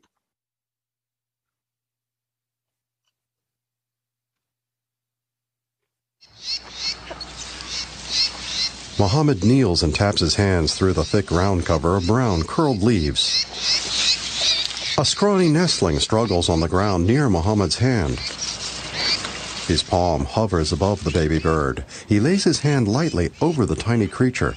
Smiling, Mohammed curls his fingers around the chick and scoops it into his hands. He stands and strokes its nearly featherless head with a fingertip. Mohammed starts as the bird nips his finger. He taps his finger on the chick's gaping beak. He tilts his head back, then drops it forward. Mohammed tips the chick into his front shirt pocket. Wrapping his legs and arms around a tree trunk, Mohammed climbs.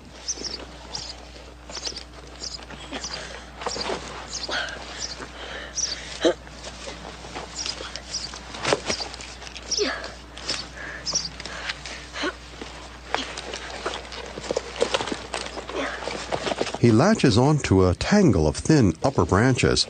His legs flail for a foothold. Mohammed stretches an arm between a fork in the trunk of the tree and wedges in his head and shoulder. His shoes slip on the rough bark.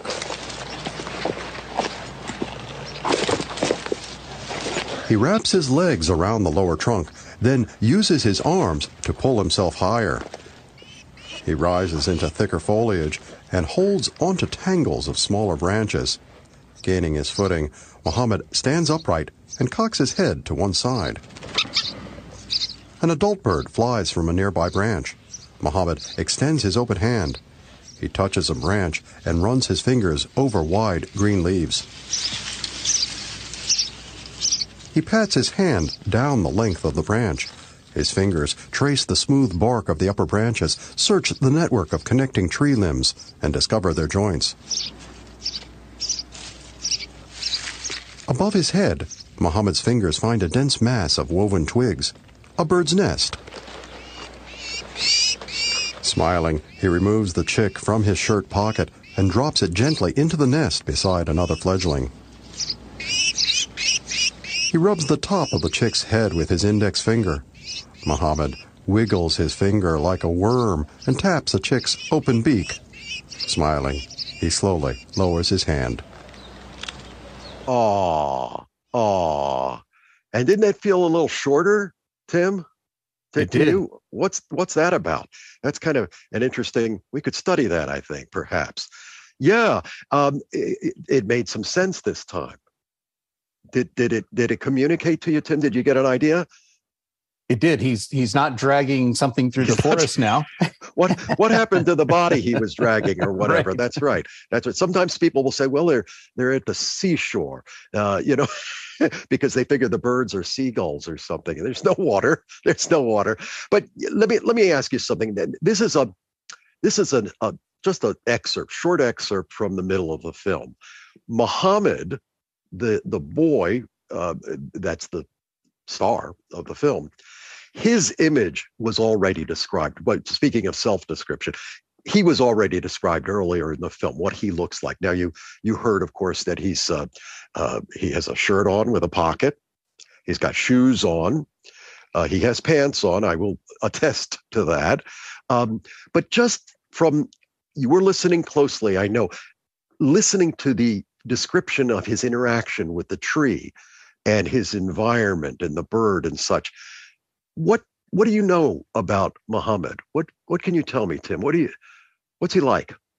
You know, I, I of course you you just just described him as a young boy, but you know, I I listened a little closer to his sounds this time, and you know, could tell he was was younger, maybe ten or twelve years old, Okay. just by the Okay. the pitch of his voice. Okay. Um, you know, maybe maybe boots or you know, because you could kind of Yeah. hear the the scruff the shuffling on the tree since we shoes, now know he was climbing a tree. So maybe Sure. uh maybe some boots of some kind. Um, can't tell how far up a tree he climbed, but it yeah. definitely took him a little bit of time to Sure. uh, to get to that And branch. and what what's he like? What kind of young man is he? you know, I yeah, I don't know, right? Just Um, from having heard, you know, what he did, his interaction with the bird, the environment, the tree. Any any clues there? I I know he wears a shirt with a pocket. uh, Right. I don't know if that's a T-shirt with a pocket or a or a dress shirt with a pocket, but uh, but something with a pocket. Sure. Well, sometimes people will say, "Well, uh, yeah, he's a young boy, very good. Um, he," um, they'll say, "Oh, he's he's empathetic. He he uh, he likes nature. He he's uh, sensitive. He's trying to save the little bird, you know. Um, and uh, oh, he's agile. He's he's climbing a tree, right? I don't climb trees very often. I you know, so I couldn't do that. So and and all of that's true. All of that's true. But I think you're going to be surprised, and everybody who has access to this image will be surprised in about 10 or 15 seconds. I'm going to I'm going to put you through this once more. But this time I like this part Tim because this is where I I I I give sight. I restore sight to everybody uh, who's listening here. Not because you if you had sight to begin with, now I will restore sight because I'm going to play the same excerpt, but this time with the image and the original soundtrack and with the the audio description. Um, think about it. Eh, Think about the images that were described. Think about things that were not described. Think about the words that were used, and we'll we'll go through that a little bit uh, afterwards. But um, I think you're going to have a little surprise about 10, 15 seconds in. Let's try it.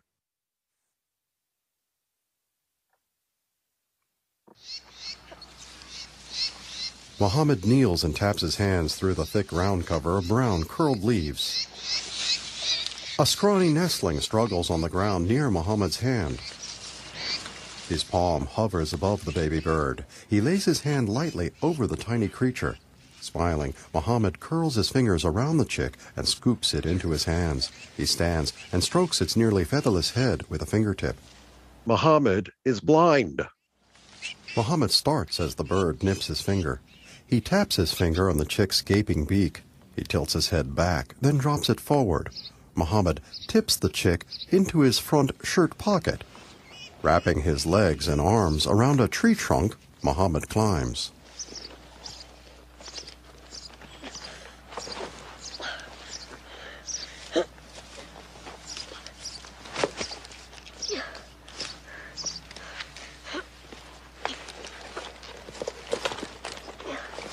He latches onto a tangle of thin upper branches.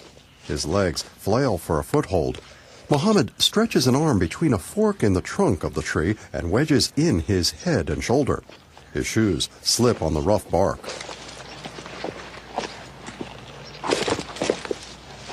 He wraps his legs around the lower trunk, then uses his arms to pull himself higher. He rises into thicker foliage and holds onto tangles of smaller branches.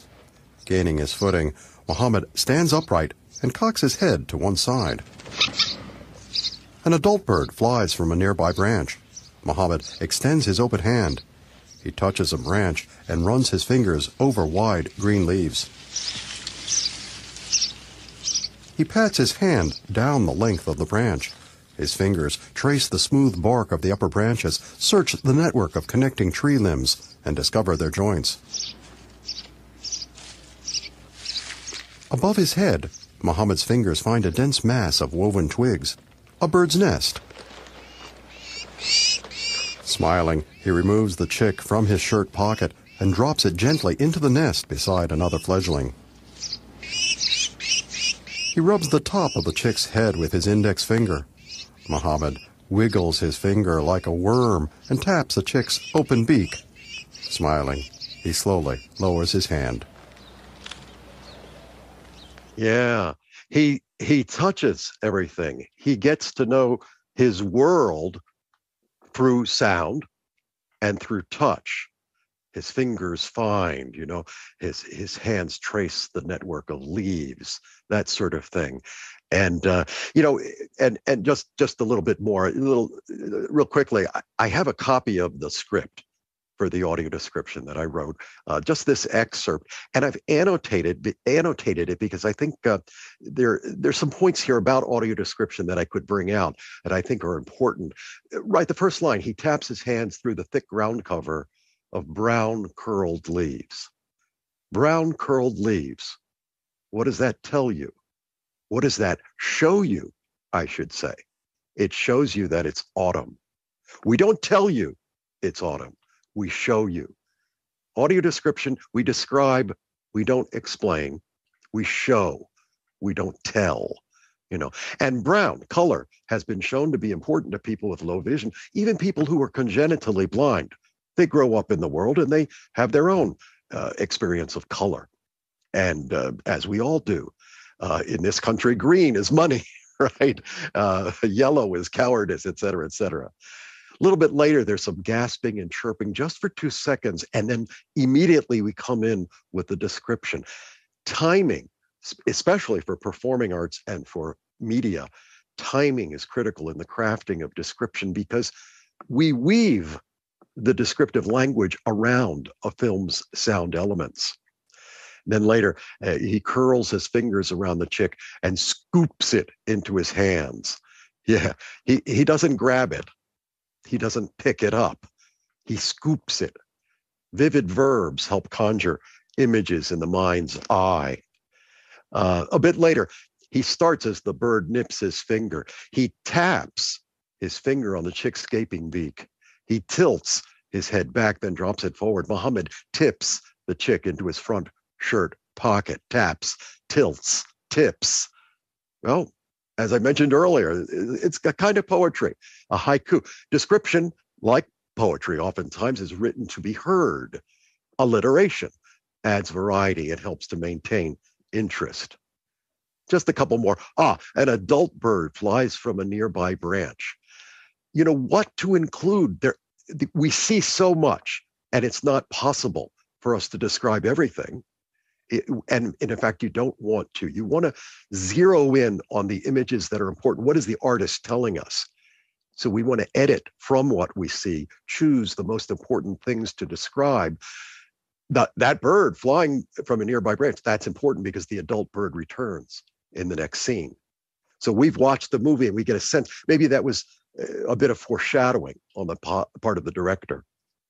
And then finally, at the end, he rubs the top of the chick's head with his index finger, not his pinky, not his thumb, his index finger. Be specific, you know, precision creates images. And then at the very end, Muhammad wiggles his finger like a worm, like a worm. That's a simile. And similes can paint pictures. Sometimes describing something that's not even there, there's no worm there, but alluding to that image, sometimes describing something that's not there helps people see what is there. So that's a little bit about uh, our audience for audio description and a little bit about uh, uh, audio description itself and uh, the, the techniques that we use. Uh, so anyway, that's a bit of a, uh, a bit of description dis- de- demonstration for you. Thank you, Joel. And, um, you know, and for that, for that vivid picture, uh, quite literally, right, as we describe sure. images. Um, I did want to to um, jump to some of our own panel for a minute and just give them a chance. So, um, Harshit, uh, do you want to jump in for a minute? Absolutely. Uh, I just wanted to say thank you to Dr. Snyder. Uh, I was first in contact or knew of you in 2017 during oh. the audio description project, ADP project. And um, the the what I took away from that meeting, just to listen to it thereafter post, is the ability to contact your representatives or your FCC and such to ensure that we do have audio description, uh, and, and, you know we've we've kind of come a long way from 2017 to now.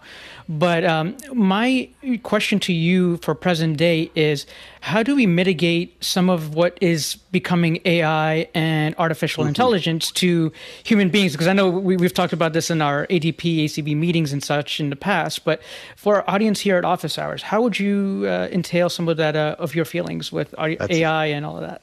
That's a great question, Harshit. And thank you for mentioning the audio description project. Um, this is an initiative of the American Council of the Blind, which I founded with ACB about 12, 13 years ago. Uh, we have conferences that you know about. Of course, we give awards for the best in description. We uh, have a website that is extremely valuable. Everything you want to know about audio description and where it is and how to access it. adp.acb dot org. A little plug there.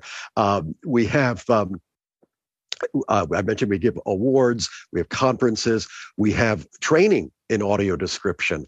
Um, in fact, this August we will do our 22nd Audio Description Institute, five days with Joel. So if you did not enjoy this hour with Joel, you won't enjoy five days, I guarantee you.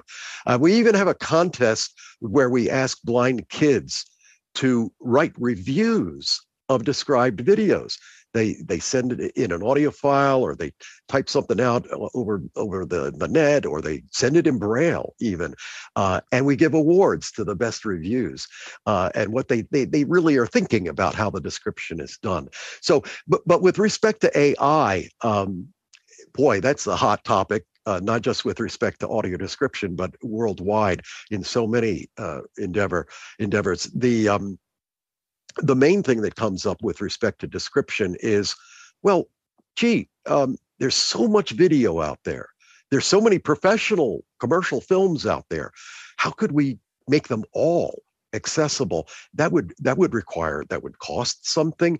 Um, and then what about video on youtube and such? Um, whoa who's going to describe those literally millions of videos that are there? Let's use text to speech let's use ai let's let just just feed a script into the machine and you hear a mechanical voice. Well i will grant that text to speech that kind of AI has gotten a lot better. Sometimes you can't really tell is that a human or is that a machine speaking? But that's really not the point. As far as audio description is concerned, people who are blind, they use AI all the time. They use text to speech all the time to read their email, uh, to to hear a, a, a letter, a book, uh, whatever it is. Um, I don't know that they want to hear that mechanical, if you will, voice, even a, a quality one, when they experience a drama. a comedy. And I submit to you as a as a member of SAG-AFTRA for 45 years, uh, television and radio artists. We're on strike right now against the major movie studios. You know that.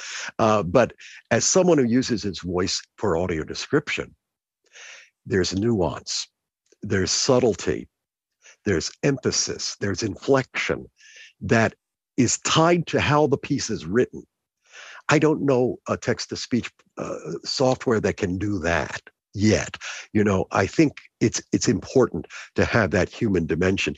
And then going beyond that, Harshit, it's such a great question. Um, yeah, there are programs right now. You'll post an image, and the machine will describe the image to you. Now, based on what? Based on what? Based on other like images that have been described that are in its memory bank, if you will. Well, there's a whole there's a whole art and and uh, skill to choosing what to describe in image. As I mentioned earlier, you can't describe everything. And how do you latch into what's the, the point that the artist is making? It takes some real study, it takes some real understanding. And I don't know of, a, of an AI program that can do that with the, the sensitivity and complexity that a human audio description writer can do. But it's a great question, Harshit, and it's not to trash AI. AI is with us and it's with us to stay. But I'll tell you something. I I posed this question to Chat GPT uh, a few months ago. I said, Hey, Chat GPT, tell me about audio description and the use of text to speech. Is that a good idea? Or whatever? I can't remember how I phrased it.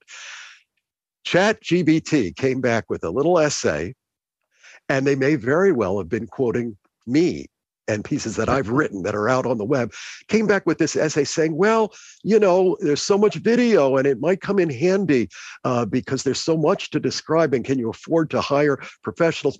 But the American Council of the Blind has passed a resolution saying no, no text to speech, please, for, for movies, for dramas.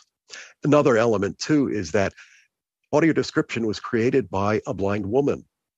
Uh, it is it is not just for people who are blind; it's by people who are blind. Some of the best audio description writers, quality control experts are people who are totally blind. Some of the best audio editors are people who are totally blind. Some of the best voice talents for description are people who are totally blind. So here again, you know, you get you get text to speech in there taking jobs from voice artists, eh, blind voice artists. And that's a serious thing. People who are blind have a 70% unemployment rate. 70, 70. We don't need to add to that in, in any form or manner. So, anyway, that's a long-winded response to your question, but it's a good one, Harshit. And uh, let's let's let Laura chime in for just a minute here, real quick. Laura. Yes, thank you. Um, Joel, I wanted to ask you. I know I I have a master's degree, and I had to take a theater class, and it was relatively difficult to, you know, get through without the audio description. We know that accommodations are pricey, but how do we get um educators, particularly in higher education, because as you just you just mentioned the unemployment rate. Um, we're doing a thing on employment next week, but Good. foreshadow that a little bit. But you know, how do we give our people the best chance, particularly in education? Boy, that is so important, Laura. In fact, uh, just this coming week, I will be speaking on that topic at the AHEAD conference in Portland, Oregon, Association for Higher Education and Disability. Laura knows it. And um, I'll be speaking to that uh, very, very, you know, I think there, in higher education, we need to retrain our professors, professors, teaching assistants, so that they do that they self-describe. We were talking about self-description earlier. I'm not talking about you know what the guy looks like do you care really about that necessarily? No. If he's going to present images, he needs to describe them because you can't hire a describer to be with you in every class. You know, um, their their personal assistants need to be trained in audio description. Productions on campus that play that you had to see or a video they can't give it to a blind person and say now tell me about it write a paper about it without description no it's got to have description and even presented productions on campus. Um, you could export all of this to community uh, theaters in the in the in that community where the college is is. Uh, um, is based and in coursework you know it's not just a matter of disability studies or audiovisual translation this should be studied in creative writing um, this should be studied in theater programs in media arts you know every filmmaker should study audio description in film school because it traditional audio description is post production. It's a post production activity like dubbing and su- subtitles. So a lot of film people don't even know about it. Uh, you know, in fact, I, years ago, I was describing, I had a staff describing uh, the television production of one of Woody, Woody Allen's films. And word got back to him that his film was going to be on television, uh, but there was going to be a, a another soundtrack, uh, additional language. And he heard about that and he uh, blew a bit of a gasket there because, wait a second, I wrote the film, I directed the film, I'm in the film, and you're going to add words to my film? No, you're not. Well, he contacted us and we explained. No, no, no. Audio description. Only people who need the description, want the description, can invoke that secondary audio program channel and hear the description. It's not going to be broadcast for everybody. And his reaction was, Oh, oh, blind people. Oh, post production. Uh, okay, fine. Yeah, you know, he was already two or three films hence. He doesn't. He's made the film. Post production is handled by somebody else. No, it needs to be studied in colleges. And and you're absolutely right, Laura. Uh, the folks on campus uh, and in high schools too need to understand more about description and television broadcasters, news broadcasters, weather weathermen, you know, how often do you have the, the images on the screen and the weatherman says, now look over here, there's a high pressure zone. Do it. Well, what does over here mean? If they simply understand description and they can say, well, if you look over here, north of the Potomac River, right around Catonsville, whatever, ah, a little bit of description helps the whole the whole broadcast be more clear. Great Excellent. question, Laura. And we've got a few questions here lined up. I want to get into Great. those. So, uh, yeah. Mitchell, let's uh, let's go ahead and start with the first question. All right, first one coming in from Dave Troutman in Edmonton, Canada. Audio description seems fairly labor intensive. How many programs can one describer do in a single day session? Great question again. Um, you know, we we figured that out uh, back when I was producing a lot of description for feature films and broadcast television. It takes about an hour to produce description, half hour to an hour to write the script, just to get the script done, the first run at the script for about three, five minutes of film, an hour. So they were talking about a full day to do a half hour program. And then, of course, it has to be quality controlled, it has to be voiced, it has to be mixed and edited um, boy, we would get feature film people. Uh, they would they want to add description, and it, but it's like an almost an afterthought. And they'd send us the feature film and say, "When do you need it back?" Well, we need it back yesterday. Well, that's not going to happen. At our best, we could turn it around in two days, something like that. Maybe have several writers working on it, but it is time consuming and. Um, going back to that text to speech you know there are some streaming services that are scratching their head and going, well, we, we've got such a, a library, a backlog of films. I'm not talking about YouTube. I'm talking about professional films. Eh, how can we go back into the 40s, the 50s, get all those classic films described? Would be easier to just use a, a, a text to speech voice. Well, I question that because, you know, to produce description for a feature film, the total cost is less than it costs for a film production company to cater lunch for the crew and cast for one day. One day. That's what the cost is. And of course, the film people are spending tens of millions of dollars on uh, uh on promotion, that sort of thing. So I don't I don't get too excited about oh it's going to cost a lot for YouTube, uh, for Facebook videos Sure. Uh, in fact, there there's a whole program out there called YouDescribe uh, dot uh, org, I believe it is, that allows just individuals, fans of description, to post a clip to the cloud, write description for it, and then pare the two down uh, so that description is available for a particular uh, YouTube video. So, uh, yeah, there's a lot to be done there, and uh, but I think I personally believe in quality over quantity. I mean, some people will say uh, better some kind of description than no description, and I don't agree. I, I think that better no description than bad description because someone experiencing it for the first time is going to say, This is confusing. There's too much talk. There's, this is distracting. I'm, I, I'll get along without it, you know, and they don't come back. So that's a problem. Anyway. All right, let's go ahead to the uh, the next question. And it's from Andy Kokendorfer in Viera, Florida. Are there AI functions for audio descriptions?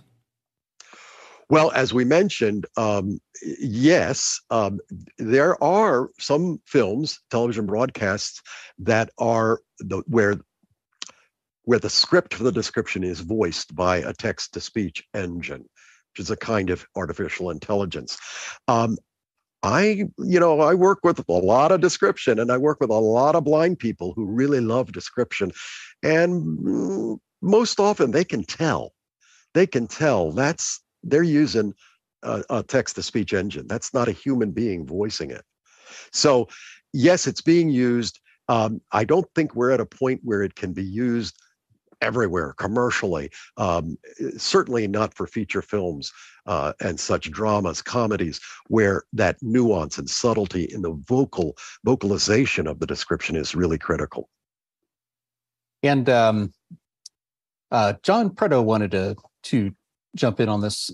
Oh, I think Joel, thank you for coming on. This is sure. eye opening, uh, eye opening for me, so, so to uh, speak. Uh, I I get that, John. Uh, eye opening. Thank you. So, so uh, what's interesting is GPT four is multimodal, and they had turned on their image engine yeah. for a one day before they turned it off when they launched in March. but but it is pretty darn good. If I took if I did a picture of of Mitchell's at his desk there, yeah. it would it would say this guy appears to be an audio engineer editing audio. If you take a picture of the contents of your fridge, it would tell you what you could make out of the ingredients of your fridge um, if you put a meme up there, it would tell you why that meme was funny.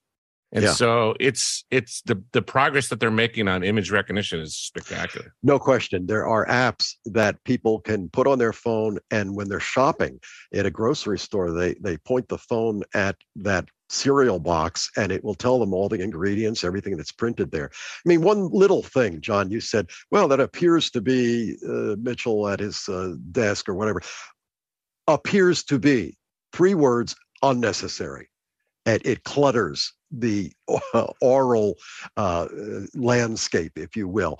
And a professional describer knows that hopefully. You know we see we see is just unnecessary.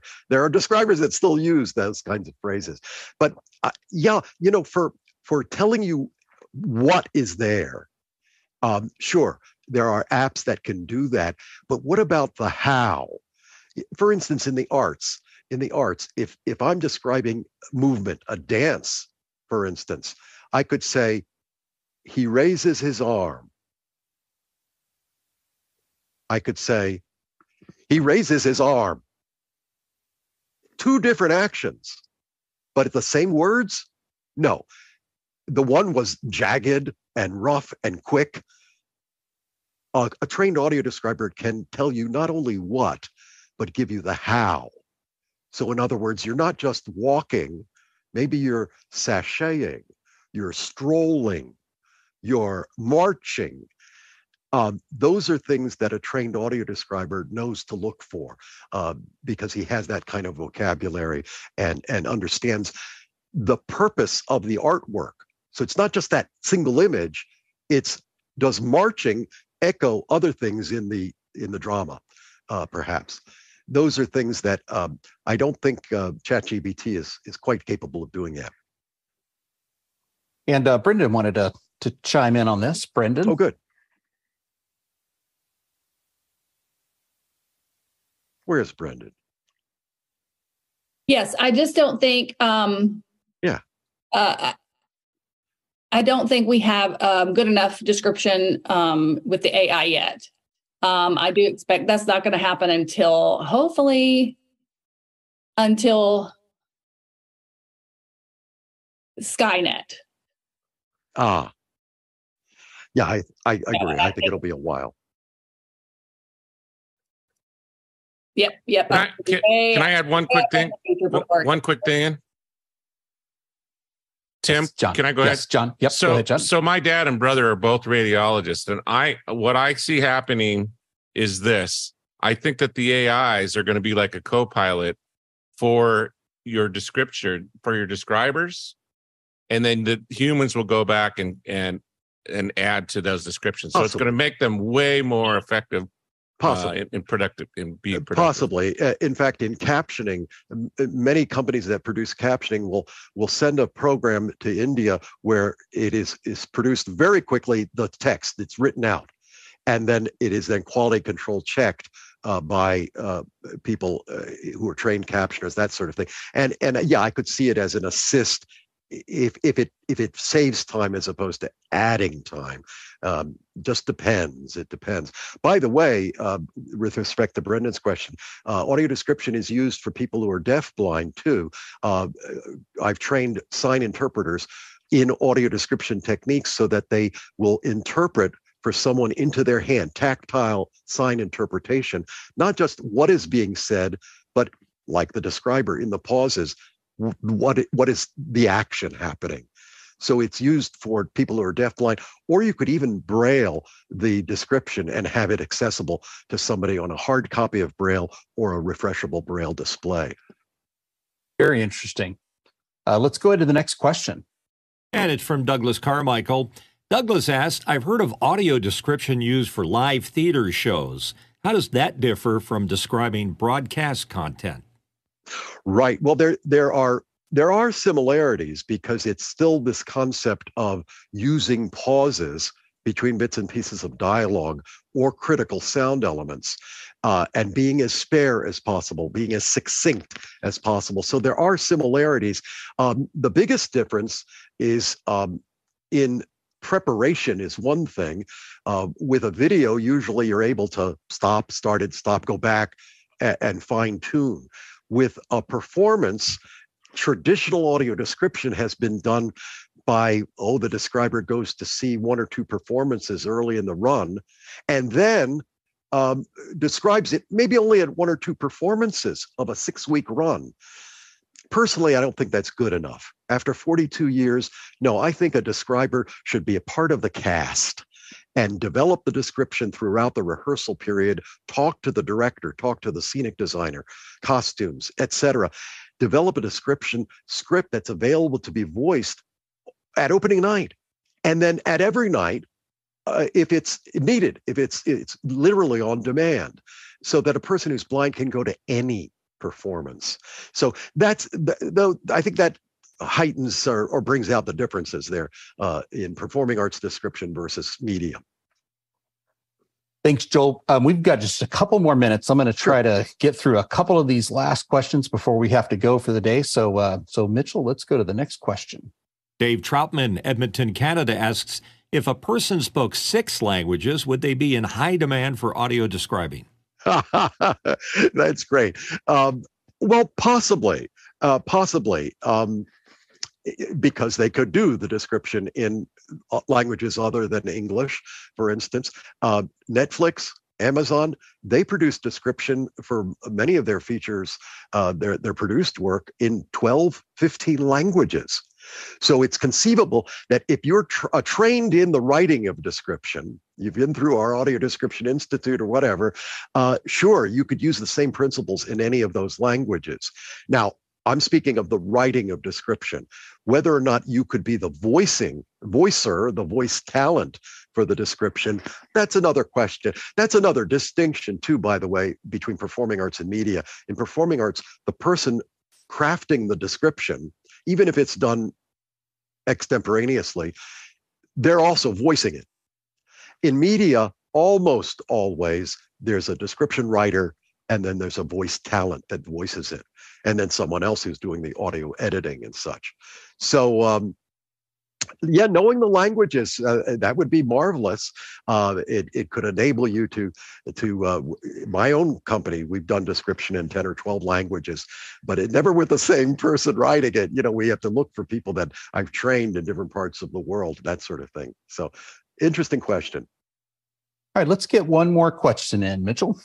From douglas carmichael it's incredible how the combination of sound effects and description makes the scene that much more understandable for recorded content, do the sound effects team and describers coordinate their efforts closely? Oh, goodness. Well, n- not really, because again, it's post production. The Foley artist, the sound effects people are they're part of making the film.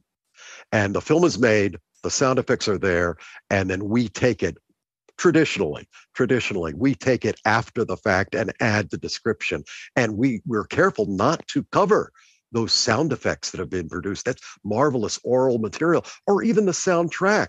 You know, they paid John Williams a lot of money uh, to come up with a theme to Star Star Wars. You know, who am I as a describer to even cover da da da da da da? No, I let folks hear that.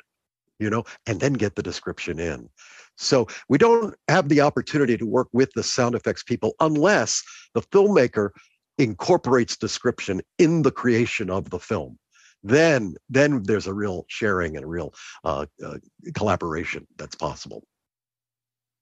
Thanks, Joel. And uh, as we wrap up today, any any last thoughts, or where can people go to learn more for all of the new aspiring audio description artists that we've just uh, created today? Absolutely. Well, I, again, I will mention https colon slash slash adp dot acb org.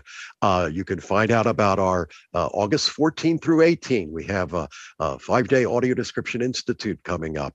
Um, and if you want to take part in that, it's virtual. Uh, this year, this this time coming up, and um, uh, we would love to have you as part of that. Um, but I would I would leave you with the thought that there's just no good reason why a person with a physical disability must also be culturally disadvantaged no, no. I, in fact, I think I honestly believe that um, audio description helps people become more involved with their cultural life. Um, it it it helps gives more complete access to culture, and people become more more informed, more engaged with society. Perhaps they become more engaging individuals, thus meaning more employable. So it gets back to our seventy percent unemployment anyway, thank you all for for inviting me to be with you today. Thank you so much, Joel, and uh, thank you for everyone for joining. And um, just a few more thank yous. I want to say thank you to our sign language interpreters, uh, Allison and Karen, and just you know, thank you for being here with us today. Uh, means so much uh, for our panelists. Thank you for for joining in and contributing to these questions and to the producers that were asking these questions. Uh, you know, without you, this uh, this the show would be a lot shorter. So we appreciate your input. And um, just a little bit of uh, statistics to let you know the the travel, the uh, the journey that we took through our questions today. Uh, we traveled fifty four thousand one hundred and ninety seven miles, eight over eighty seven thousand kilometers. Uh, that's about two point two times around the Earth, just in our Q and A today. So, uh, thank you to everyone for for joining us and follow along office hours throughout the week. And please join us next week for Accessibility Saturdays.